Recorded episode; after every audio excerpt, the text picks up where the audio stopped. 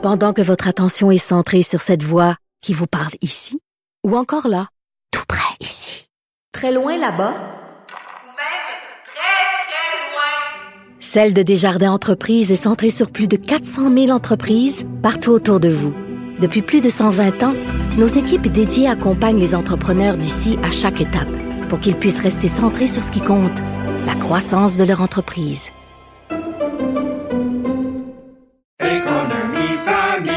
Ici Ricardo. Et Émilie, marchand d'IGA. On a envie de vous inspirer à bien manger. À moins de 5 la portion. Suffit de repérer les produits valeurs sûres et de les cuisiner avec une de nos recettes. Les valeurs sûres, c'est bien pensé, hein? Bien sûr! Détails sur IGA.net. Cube Radio. Marc-André Gagnon. Il connaît tous les dessous de la politique. Une entrée privilégiée dans le Parlement. Là-haut sur la colline. Marc-André Gagnon. Bon jeudi, bienvenue à l'émission. Une semaine après la nomination du Conseil des ministres, le Parti libéral du Québec et Québec solidaire ont dévoilé ce matin la composition de leur cabinet fantôme respectifs. On connaît donc maintenant qui, parmi les députés de Québec solidaire et du PLQ, ont été désignés pour affronter tel ou tel ministre. Dans un instant, on va vous présenter un portrait des duels à surveiller et vous allez voir que, comme ce fut le cas à la CAC avec la nomination des ministres, celle du cabinet fantôme du PLQ n'a pas fait que des heureux, tellement que la députée de Vaudreuil, Marie-Claude Nichols, a été exclue du caucus libéral. En deuxième partie d'émission, on vous reparle du super ministre Pierre Fitzgibbon qui trouve que les Québécois consomment trop d'électricité à la maison. Les propriétaires de grosses maisons avec une piscine chauffée, un spa pourraient d'ailleurs bientôt se retrouver à payer plus cher pour leur électricité. On en discute un peu plus tard avec le correspondant parlementaire du Journal de Québec, Nicolas Lachance. Mais d'abord, mais d'abord, c'est son chef qu'on s'en va rejoindre puisque c'est l'heure de notre rendez-vous habituel avec le chef du bureau parlementaire du journal et du journal, Rémi Nadeau. Vous écoutez Là-haut sur la colline. Bonjour Rémi Nadeau. Bonjour Marc-André. Alors, comme je le disais en introduction, on a beaucoup parlé dans les derniers jours des laissés pour compte du Conseil des ministres, de ceux à la CAC qui ont été déçus, qui sont déçus de ne pas avoir euh, eu leur place au sein des saints. On se demandait, entre autres, si certains caquistes finiraient comme indépendants, un peu comme l'a fait Claire Sanson il y a quatre ans avant de joindre le Parti conservateur d'Éric Duhem. Mais là, voilà que c'est finalement au Parti libéral du Québec qu'on assiste à un premier départ. Oui, c'est vraiment ben, une expulsion, euh, c'est vraiment une surprise. Euh, la députée Marie-Claude Nichols, euh, qui a été élue pour une troisième fois, elle avait été élue une première fois en 2014 dans Vaudreuil, qui a été expulsée du caucus du Parti libéral par Dominique Anglade. Et ça a évolué très, très rapidement, cette, cette situation-là. pour résumer aux auditeurs, donc, Marie-Claude Nichols aurait formulé le souhait d'être la troisième vice-présidente de l'Assemblée nationale.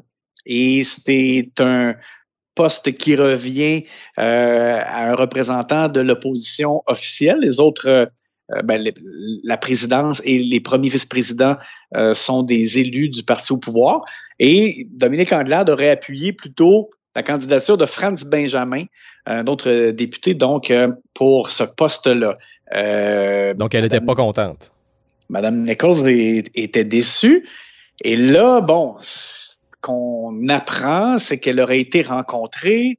Euh, le président du caucus, c'est euh, Enrico Ciccone, qui dit que, euh, dans le fond, il y, aurait eu comme autre chose qui lui aurait été offert pour qu'elle ait des responsabilités. Le Parti libéral a fait connaître la composition de son cabinet fantôme, donc les responsabilités euh, qui ont été euh, donc euh, répartis entre les élus.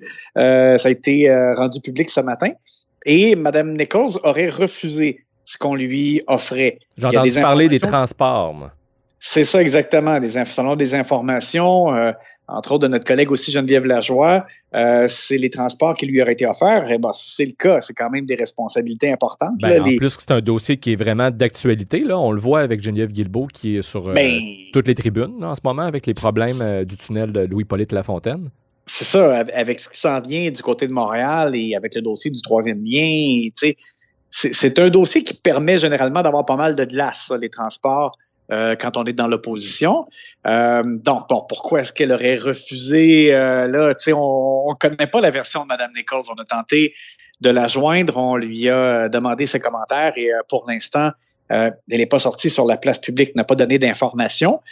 Donc, c'est très, très particulier. On va écouter le président du caucus, Enrico Ciccone, qui s'est exprimé sur les ondes de LCN sur la situation. On va entendre donc sa version des faits et je vais te revenir par la suite avec mes commentaires là-dessus. Euh, j'ai eu une discussion avec euh, Mme Nichols euh, ce matin, puis on est, arrivé à la conclusion que, que Mme Nichols est exclue du caucus. C'est comme si moi, M. Laforêt, vous me posiez la question, vous êtes mon entraîneur au hockey, puis, puis je vous dis, mais moi, un coach, je veux pas embarquer sa glace, mais je veux faire partie de l'équipe à un moment donné, c'est parce qu'on a besoin, on est seulement 21, on a besoin que tout le monde travaille ensemble, de dire, mais c'est ça ou rien tout.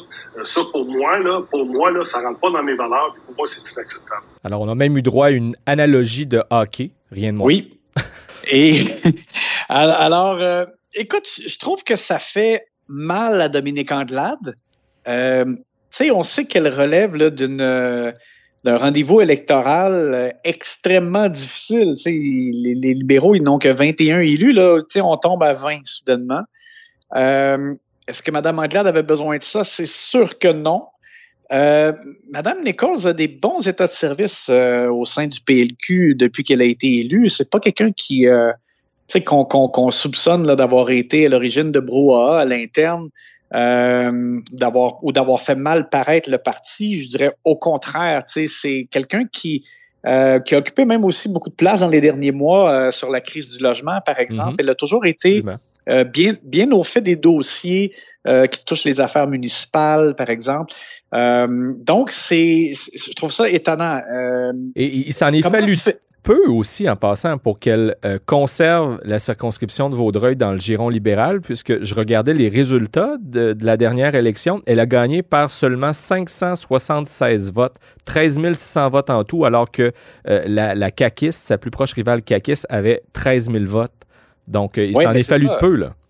Oui, parce que, tu sais, c'est quand même dans le 4-5-0, ça, là, tu sais, donc un un terreau assez fertile pour la CAQ, comme on l'a vu.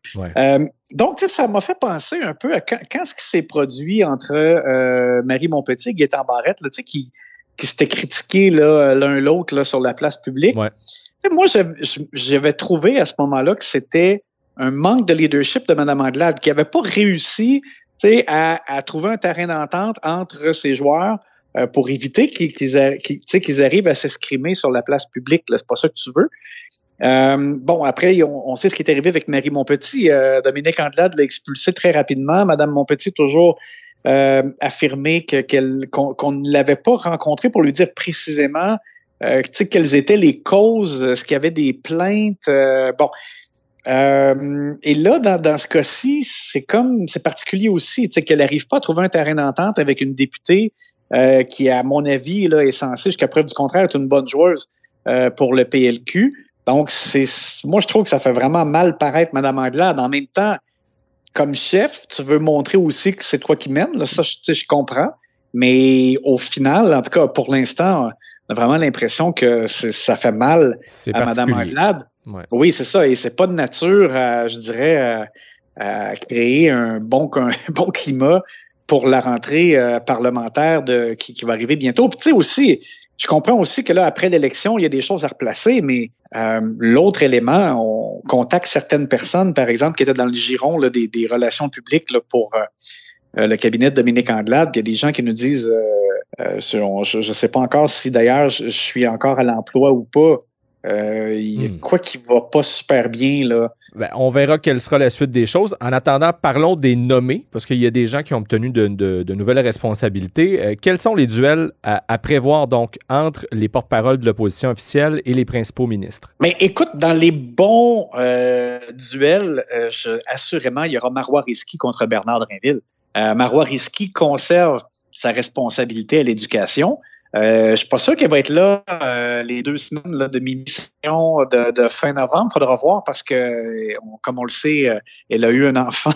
ça fait vraiment très peu de temps là, avec son conjoint et libéral aussi, Greg Kelly. Mais en tout cas, Bernard Drinville n'a pas rien pour attendre parce que moi, je pense que ça, ça va être des, ça va être de belles joutes oratoires au Salon Bleu entre Marois euh, et euh, Bernard Drinville. Euh, sinon, je retiens qu'on a confié à une recrue un dossier quand même assez important parce que les libéraux n'ont pas arrêté de parler de pénurie de main-d'œuvre. Et c'est Madoua Nika Cadet qui a été élu dans, dans le, sa conscription de Bourassa-Sauvé, qui a emploi, travail. Donc ça, moi, je pense que c'est c'est un, c'est un vote de confiance à son endroit. Mon chef d'Éragie conserve la santé. Fred Beauchemin, c'est pas une surprise, là, il a été recruté euh, pour euh, ses connaissances justement en finance. Euh, donc lui va faire face à, Éric Girard et André Fortin, on lui a donné économie pour être le vis-à-vis de, de, Pierre Fitzgibbon. moi, je suis déçu, je l'avais dit à Antoine précédemment.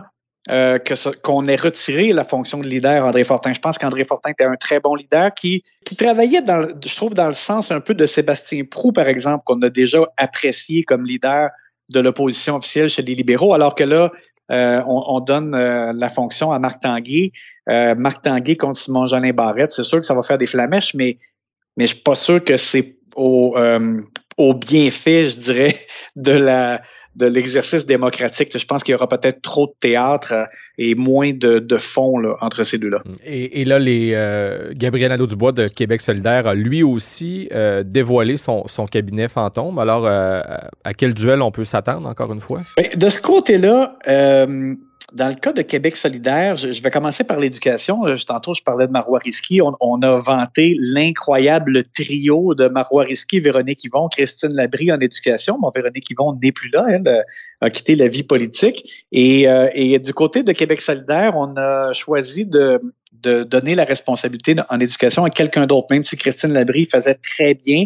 Et peut-être que c'est une question là, de, qu'on voulait brasser les cartes puis faire du changement. C'est Rouba Gazal qui va faire face à Bernard Drinville. Elle a déjà fait une sortie publique pour un peu afficher ses couleurs en disant euh, au journal euh, Bernard Drinville devra admettre qu'il y a au Québec un système à trois vitesses dans les écoles. ça va être intéressant, mais je trouve ça dommage quand même que Christine Labrie soit affectée à d'autres tâches. Elle va s'occuper du Trésor et des aînés, je, trouve que c'est un certain, un certain recul hmm. euh, pour elle. Ça, je trouve ça un peu dommage. Euh, c'est Alexandre Leduc qui va être le leader et je pense que c'est bien. Euh, on reprochait des fois à Christine Labrie comme leader là, de pas suffisamment comme s'appuyer sur le, le, guide parlementaire euh, pour faire ses interventions. Euh, Alexandre Leduc, je pense, va euh, davantage peut-être maîtriser. c'est quelqu'un qui connaît, connaît, bien le code du travail, notamment. Ça. Ben, lui, hier, il nous disait qu'il se considère un peu comme un geek, donc clairement un geek de la procédure parlementaire. Il devrait bien, bien maîtriser ça, là, cet élément-là. Oui, exact, exactement. Et lui aussi, on lui a confié emploi, travail, donc il va être le porte-parole pour la question de pénurie de main-d'œuvre également. Dans les, les, euh, les confrontations intéressantes, c'est sûr que moi, je vois déjà Étienne Grandmont, à qui on a confié le transport, euh, avoir des passes d'armes avec Geneviève Guilbeault sur le troisième lien. Mhm. Alors, c'est ça. c'est sûr que ça, ça sera intéressant. Sol Zanetti a la capitale nationale. Donc, moi, je, je pense qu'il y aura de bons duels Sol Zanetti, Jonathan Julien et Étienne Grandmont, Geneviève Guilbeault, vraiment le tout en tout en capitale nationale. Ça risque de euh, brasser. oui, exactement, pour ces affrontements-là. Et sinon, euh, je voulais quand même souligner que c'est Vincent Marissal qui s'occupe de la santé. Vincent Marissal est très bon. Il a le sens de la formule. Euh, il a eu de bons échanges avec Pierre Fitzgibbon dans la, la, précédente législature. donc, je pense que lui va avoir des échanges intéressants avec Christian Dubé. Puis, c'est Arun Boisy. là aussi, c'est pas une surprise, mais finance, économie, énergie, euh, on, mise là, sur euh, cette recrue du monde économique euh, pour faire face là, au CACIS. Donc, il y aura quand même de, on, on voit dans la composition des cabinets fantômes ben, de beaux affrontements pour les prochains mois. Voilà pour les duels. Donc, ça donne le ton pour la courte session parlementaire qui, qui, va se dérouler donc dans un mois à peu près. Merci beaucoup, Rémi Nadeau. Ben, ça fait plaisir. Rémi Nadeau est chef du bureau parlementaire du Journal de Québec et du Journal de Montréal. Pendant que votre attention est centrée sur vos urgences du matin, vos réunions d'affaires du midi, votre retour à la maison ou votre emploi du soir, Celle de Desjardins Entreprises est centrée sur plus de 400 000 entreprises à toute heure du jour. Grâce à notre connaissance des secteurs d'activité et à notre accompagnement spécialisé, nous aidons les entrepreneurs à relever chaque défi pour qu'ils puissent rester centrés sur ce qui compte, le développement de leur entreprise. Ici Ricardo. Et Émilie, marchand d'IGA. On a envie de vous inspirer à bien manger. À moins de 5 la portion. Suffit de repérer les produits valeurs sûres et de les cuisiner avec une de nos recettes. Les valeurs sûres, c'est bien pensé, hein? Bien sûr! Détails sur IGA.net. Vous vous demandez si les plantes ressentent de la douleur? Ou encore, comment est-ce que les daltoniens voient le monde? Le balado en 5 minutes est pour vous.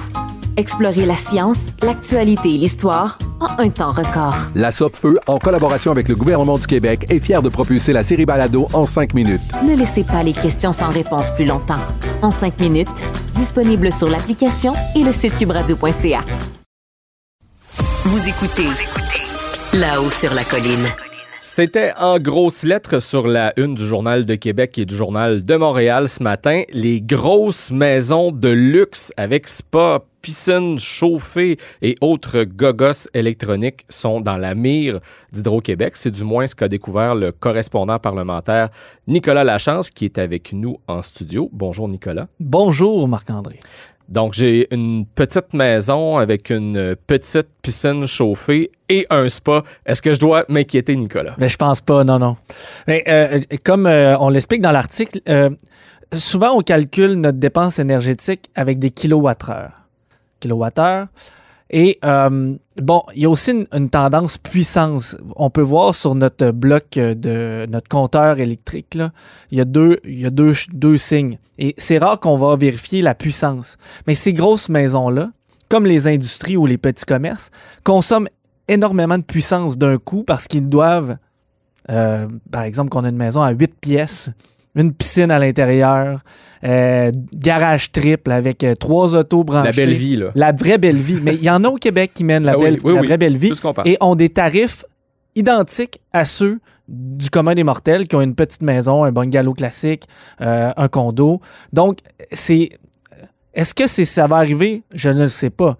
Mais clairement, Hydro-Québec, Donc, juste nous expliquer qu'est-ce que qu'est-ce qu'Hydro-Québec veut faire exactement? ben, Hydro-Québec là, a, a- a mis un comité sur, sur, euh, sur pied afin surtout de revoir le, le cadre légal, le cadre euh, administratif d'Hydro-Québec qui date d'il y a 20 ans. Donc ça, c'est dans une loi.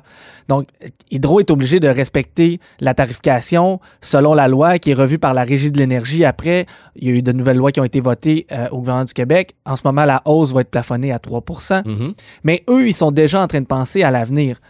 Clairement, on, est en train d'électrifier les transports. On voit aussi que le gouvernement a des lignes directrices d'avenir et aura besoin d'énormément d'électricité, de puissance. On parle déjà que dès 2026, on pourrait en manquer. Donc, entre-temps, en 2026, il n'y en aura pas de nouveaux barrages. C'est donc pourquoi Hydro-Québec a mis euh, sur pied ce comité qui, songe donc à charger plus cher aux propriétaires de maisons de luxe. de très grosses maisons de luxe. En moyenne, un Québécois avec, euh, quand tu dis tu as une petite maison, piscine chauffée, ça dépasse pas 30 kilowatts en puissance. C'est une petite partie de la population qui, eux, euh, ont la chance d'avoir les moyens de se payer ça. Dans ce comité-là, et, et ça serait également l'une des vues de Mme Brochu, c'est que si tu as la, la capacité de, de t'acheter ça, c'est que tu as aussi la capacité de payer un peu plus pour Payer davantage. payer davantage pour l'électricité et faire fonctionner tout ça. Et, et c'est un peu d'ailleurs le signal euh, que le nouveau super ministre de l'économie et de l'énergie, Pierre Fitzgibbon, a envoyé euh, il y a quelques jours dans un point de presse qui a eu lieu quelques minutes seulement après son assermentation. C'était la semaine dernière. Euh, la semaine dernière, je vous propose de l'écouter à l'instant. Alors, il y a plusieurs solutions. Madame Brochu euh, évoque beaucoup la- l'efficience énergétique. Nous consommons beaucoup trop d'électricité comme, euh, comme euh, résident. Alors, il y a des choses qui peuvent être faites. On peut mieux turbiner, on peut faire de l'éolien. Alors, les barrages, ça va être la, la conséquence peut-être de voir quel est le déficit euh, énergétique, mais on n'est pas rendu là. Vous dites qu'il faut euh, qu'on consomme trop d'électricité au Québec. Vous avez dit plutôt qu'on consommait trop d'électricité au Québec. Oui. Est-ce que vous pourriez forcer les Québécois à réduire leur consommation, par exemple comme en France ou en Europe? Est-ce que c'est quelque chose qui vous trotte dans la tête? Ça, c'est un dossier que Mme Brochu et Hydro-Québec euh, métabolisent très bien. Nous, on a mentionné avec euh, le bouclier fiscal, M. Gérard va un projet de loi, on va mettre un maximum de tarification, on a mis 3% Ça étant dit, il y a beaucoup de travail à faire pour moduler la consommation. Et ça, Hydro-Québec l'a sous contrôle. C'est question de l'exécuter encore le plus vite possible parce qu'il y a une source de térawattheures additionnels qu'on peut prendre pour émettre ailleurs. Alors oui, il va falloir qu'il y ait des mesures. Je pense que Hydro-Québec va être bien positionné pour le faire. On peut donc dire que dès la sermentation du Conseil des ministres, le message était clair. La ligne directrice était claire. Parce qu'il faut l'accélérer. On en a besoin pour d'autres choses. C'est ça qu'il est en train de dire. Donc, il demande à Hydro-Québec d'accélérer euh, la, mise en, euh, la, la mise en forme de l'économie d'énergie chez les résidents, chez les commerçants, chez l'industrie, parce que lui, il va vouloir la redistribuer pour faire croître l'économie du Québec en invitant des, industries qui sont intéressées à avoir cette énergie-là à bas prix. Énergie verte à bas prix, c'est important de le spécifier. Euh, c'est sûr que c'est pas euh, populaire pour le gouvernement si Hydro-Québec propose dans sa prochaine loi cadre d'hausser les tarifs. Euh, C'est un héritage au Québec. Hein, de bas tarifs, ça nous appartient, c'est une société d'État. Ah oui, depuis la, même depuis la Révolution Exactement. tranquille. La même chose que de forcer les clients à adhérer à des programmes. Parce que le- gouvernement en offre, euh, euh, Hydro-Québec offre déjà des programmes de tarification dynamique, par exemple. C'est la première année, 2022-2023, où c'est ouvert à tout le monde. En as-tu entendu parler? Ben, ben ça, donc la tarification dynamique, peut-être nous rappeler qu'est-ce que ça mange en hiver, là, parce que si je comprends bien, c'est sur une base volontaire. Exact. Il y a deux, trois programmes qui sont offerts par Hydro-Québec. Ça veut dire qu'on s'inscrit à ça. Par exemple, on a une application sur son téléphone cellulaire. Euh, notre électricité euh, est un petit peu plus chère, peut-être. Pour, euh, il y en a un là, où tu peux prendre plus de risques, mais la majorité du temps, tu vas économiser. Ça veut dire que pendant les pointes, Hydro-Québec va t'envoyer un texto pour te dire euh, voulez-vous participer au défi? Baissez votre, euh, votre, votre température, baissez votre énergie, votre consommation d'éner- d'énergie entre telle heure et telle heure. Ça, c'est-à-dire au- au moment où tout le monde consomme un peu plus en même temps. Exactement. Surtout en hiver. Les pointes hivernales sont très importants dans la tête euh, d'Hydro-Québec. Oui, parce que le chauffage, l'hiver, c'est une des sources de consommation les plus importantes. Extrême, pense. Pour la majorité des gens. Donc, le client qui le fait, qui réussit chacun de ses défis, aura un grand crédit à la suite. Donc, va, va payer beaucoup moins cher son hydroélectricité en, euh, en bout de ligne parce qu'il va avoir participé à la réduction de la consommation dans les moments qui sont euh, cruciaux. Plus critiques. Exactement. Donc, en ce moment, au Québec, il y a seulement 180 000 foyers et industries qui, qui, la- qui, qui utilisent ces programmes-là sur 4 C'est millions pas de beaucoup, clients. c'est ça, 4, sur 4 millions de clients. C'est très peu. ouais. Mais on nous dit qu'on on est en train d'atteindre ces objectifs-là parce qu'on commence à- avant, donc les trois premières années, c'était euh, au hasard un peu. Hydro-Québec sélectionnait des clients en leur offrant. C'était un projet pilote. Mais maintenant, c'est c'est ouvert à tous.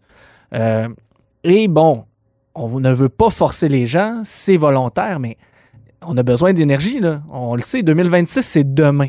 C'est Mhm. clairement demain. Ouais. Donc, qu'est-ce qu'il faut, faire? Bon, il y a, il y a de nouvelles. euh, Dans la réflexion du fameux comité, il pourrait avoir le opt-in, opt-out. En anglais, c'est un terme qui existe. C'est que automatiquement, les nouveaux clients d'Hydro-Québec, lorsqu'ils adhéreront euh, à, à Hydro, disons. Lorsqu'ils se branchent. Exactement. On laisse tomber le mazout, on tombe sur Hydro, Ouais. sur, sur l'électricité, seraient automatiquement inscrits au programme.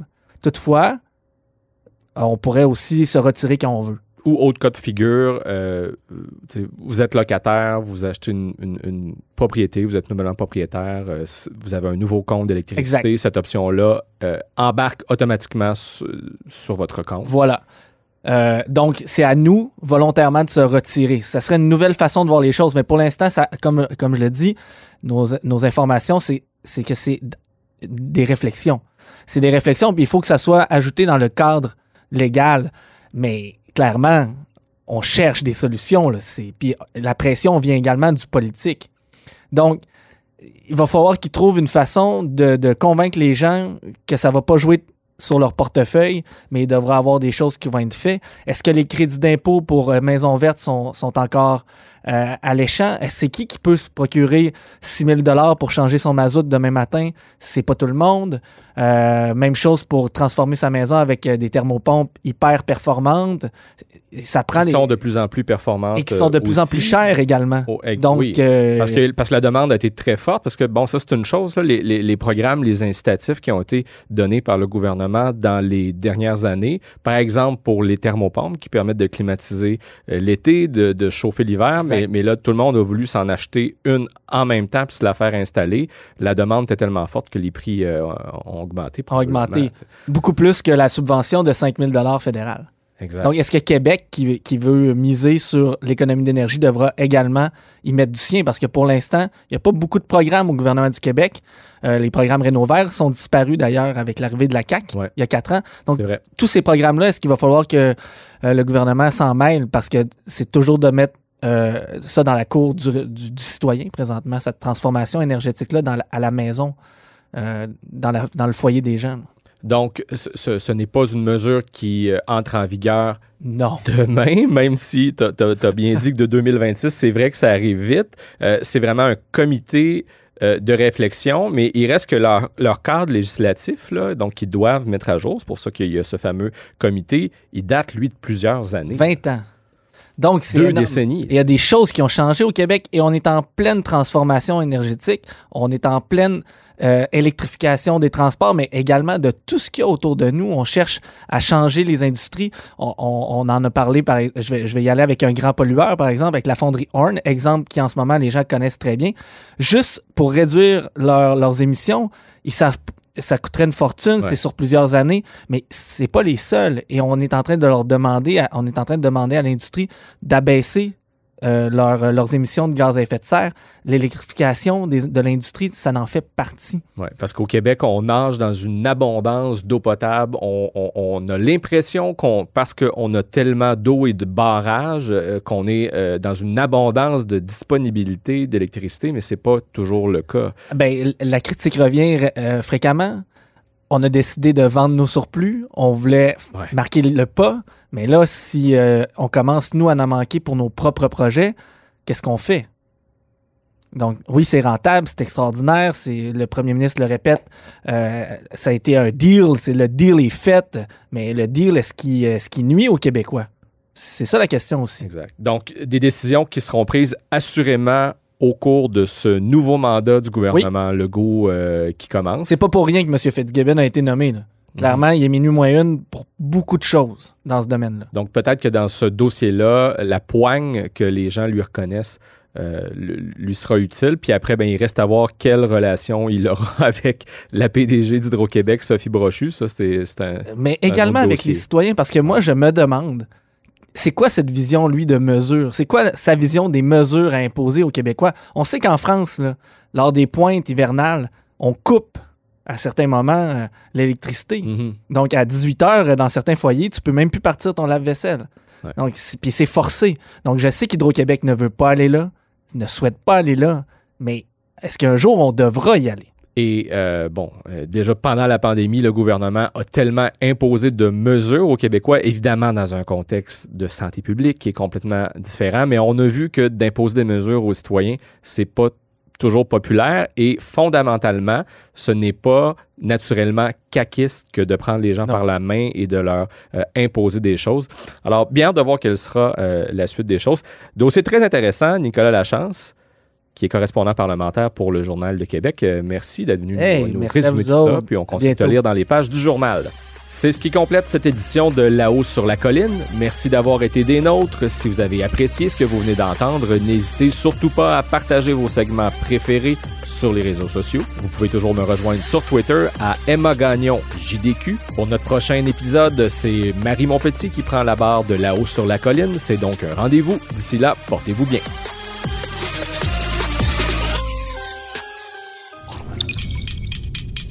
Cube Radio.